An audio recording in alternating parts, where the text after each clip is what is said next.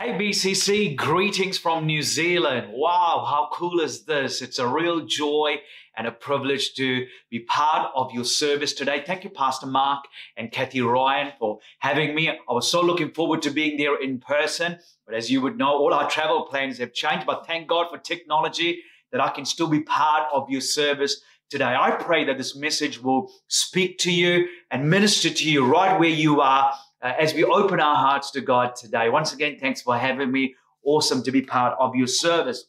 Now, there is one thing you need to know about me, uh, and that is that I am not a handyman. I'm not good at building or fixing anything. In fact, I end up breaking it or making it worse when I try to fix or build something. I am not a DIY person. I'm actually a DFY person when it comes to building or fixing something. I'm a done for you person. Um, to be honest, I have a deep admiration and respect for people who are good at building or fixing things or assembling things. Uh, um, my wife Sharon and I, sometimes we buy something online, but then I get depressed when the parcel arrives uh, with the words assembly required. Let me tell you, I hate those words with a passion. They suck the joy out of me. That means I have to read the instructions, uh, follow the step by step process. It's just way too um, way too much work. It takes way too long. It's time consuming. I find it very stressful. I remember one particular time I saw this ad on TV for a home gym. I got really excited. I convinced myself, I convinced my wife I needed a home gym. So I bought this home gym, home gym online.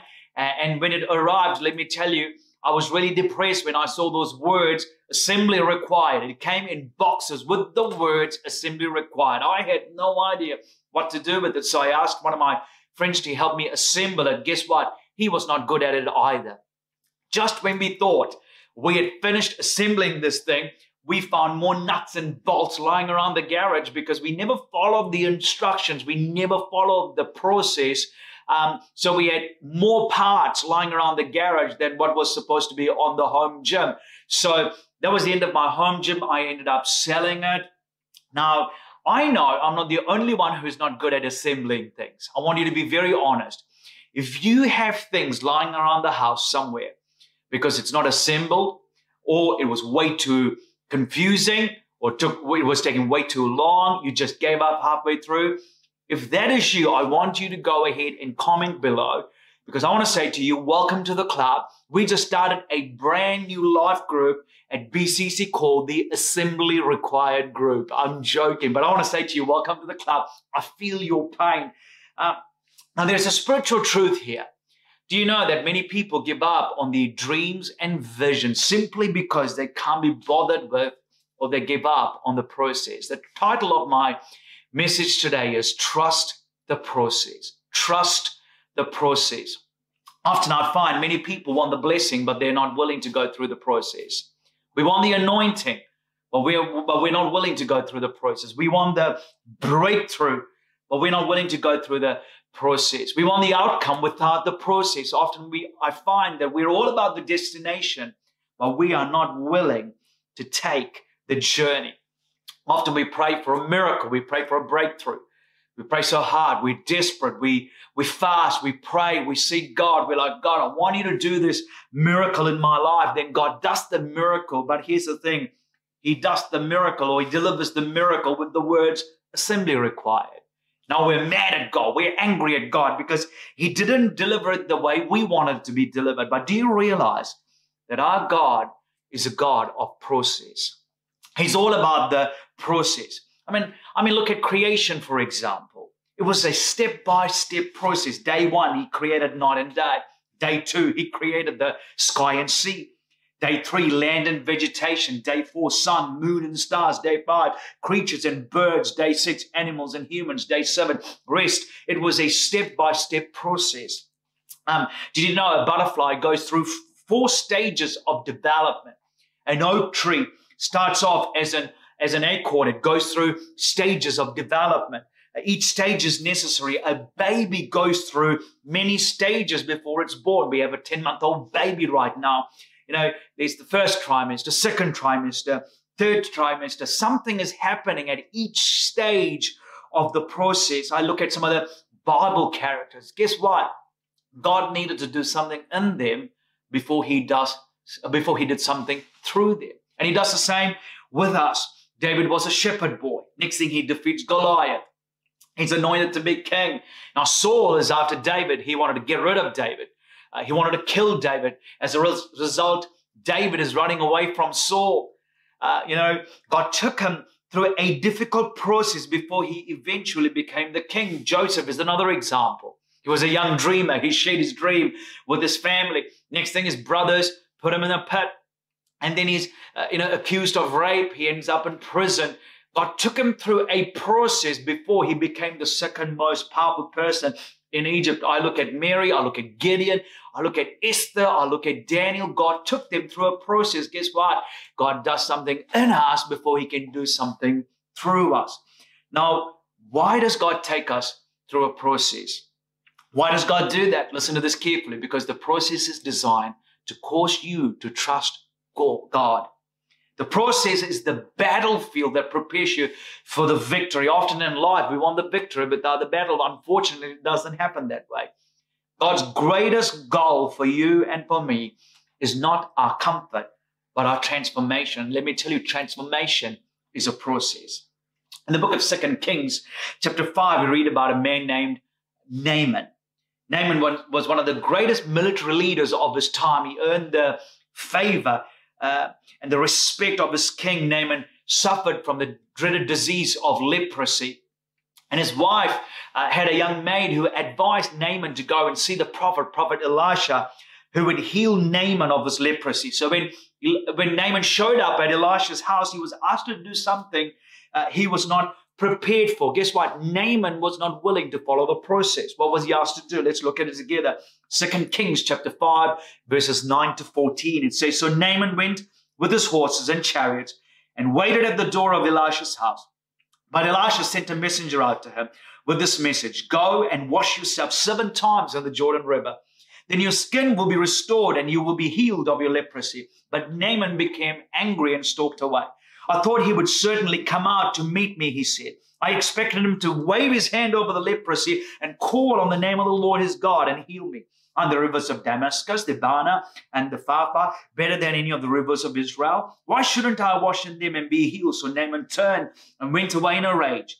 But his officers tried to reason with him and said, Sir, if the prophet had asked you to do something very difficult, wouldn't you have done it? So you should certainly obey him when he says simply, go and wash and be cured. So Naaman went down to the Jordan River and dipped himself seven times as the man of God had instructed him, and his skin became as healthy as the skin of a young child, and he was healed. Guess what? Naaman wanted the miracle without following the process. He wanted the outcome without the process. He didn't trust the process. He couldn't get his head around it. You know, he had to make a choice. Do I trust the process or do I walk away from what is on the other side of the process, which was his miracle? Guess what?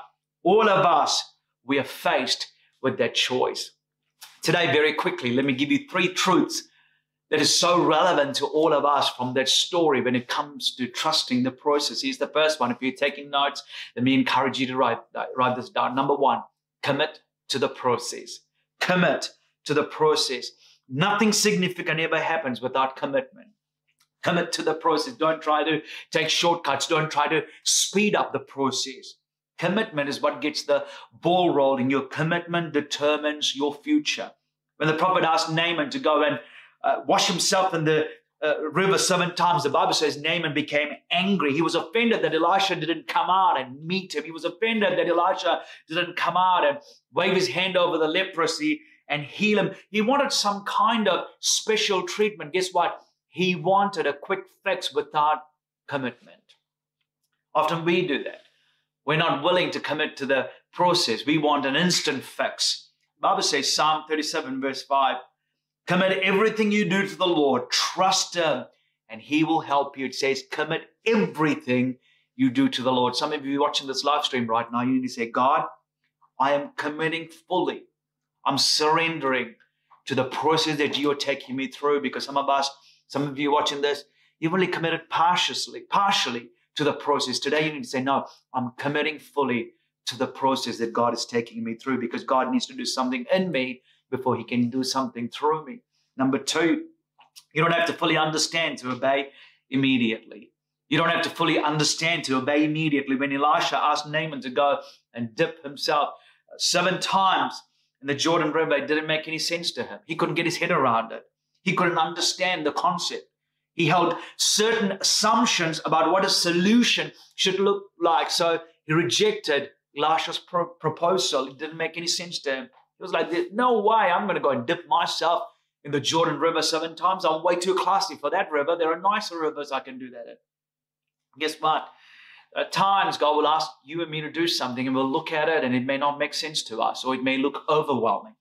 But one thing you can know for sure is that you will never go wrong obeying God. God knows what He's doing. God is ahead of you. God is ahead of me. He's already in the future. He knows what He's doing. You can trust Him and you can trust the process. Isaiah 55, verses 8 to 9.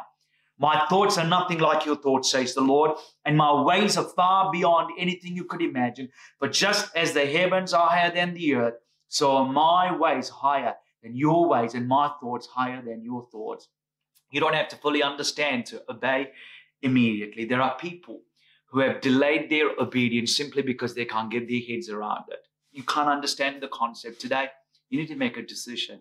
I am trusting God and I'm trusting the process. Number three, we take the first step and trust God for the journey. We take the first step and trust God for the journey. Let me tell you, don't let the fear of the unknown stop you from taking the first step. I want you to imagine with me for a moment Naaman taking the first step into the river. Imagine with me for a moment him, Naaman, taking the first dip, second dip, third dip. I wonder what was going through his head. I'm sure he was thinking, this better work. Takes the fourth step, fifth step, sixth step, seventh step. Boom, the miracle happens. Let me tell you, our job is to take the first step. What does this mean for you and me today?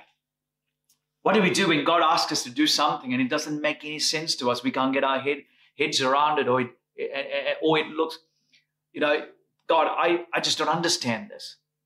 I don't know if I can do this, or it looks overwhelming and you just don't know what to do for what to do with it, or or you feel like this is not what I signed up for. At the start of my message, I talked about how I don't like reading instructions in the manual and having to follow the step by step. But I know one thing for sure. Whoever wrote the instructions, they know what they're talking about because they've taken the time to test it and test it and test it and perfect it. All I have to do is follow the instructions. Guess what? It's the same with God. Trust Him and trust the process. The Bible says in Proverbs 3, verse 5 to 7 Trust in the Lord with all your heart. Do not depend on your understanding. Seek His will in all you do, and He will show you which path to take. Don't be impressed with your own wisdom. You may be like, What do I do when God takes me through this process? What should be my response? Here's my response to you during the process, when God takes you through this process, walk like Enoch, obey like Noah, believe like Abraham, dig like Isaac, wrestle like Jacob, dress like Joseph, stretch like Moses, conquer like Joshua, come back like Samson, lead like Deborah, dance like David, judge like Solomon, confront like Elijah, plow like Elisha, pray like Daniel, weep like Jeremiah, worship like Mary, speak truth like John, climb up like Zacchaeus, shout like Bartimaeus, out like Lazarus, give thanks like, le- le- like the leper, preach like Peter, serve like Stephen, break out like Silas, overcome like Paul. But here's the most important thing love like Jesus. Trust the process. Trust your Creator. Trust the process. God's timing is perfect. He's never too early. He's never too late. He's always on time. And I love this Isaiah 40, verse 31. But those, but those who wait on the Lord shall renew their strength. They shall mount up with wings like eagles. They shall run and not be weary. They shall walk and not faint. Let me tell you this time waiting is not time wasted. Trust the process. Trust your Creator. Would you bow your heads in prayer? Maybe God is taking you through a process right now when you're you're full of questions. You can't get your head around it. You can't understand the concept. Maybe you can't understand what God is asking you to do, or maybe you've, you've delayed your obedience. In a moment, I want to pray for you. If that is you, would you mind lifting your hands up wherever you are if you're comfortable? Today, God is saying to you, take the first step, trust God for the journey. Some of you, you've delayed your obedience. God is saying to you, trust the process, trust your Creator. Let's pray together. God, I pray for every single person watching this live stream right now. Your word says they that wait upon the Lord shall renew their strength. I pray for strength to be renewed. I pray for boldness. I pray for courage to take the first step and trust you for the journey. God, we trust you and we trust the process. Jesus, I declare that you are the waymaker, you are the promise keeper, you are the light in the darkness. We know that he who has begun a good work in us is faithful to complete it. We trust you. We honor you. In Jesus' name we pray. Amen. Amen. In a moment, Pastor Mark Ryan will take over from me. But BCC, I want to say to you, we love you. We're praying for you. It's been a real honor and a privilege to be uh, to be able to join you online today. Remember, the best is yet to come. God bless you.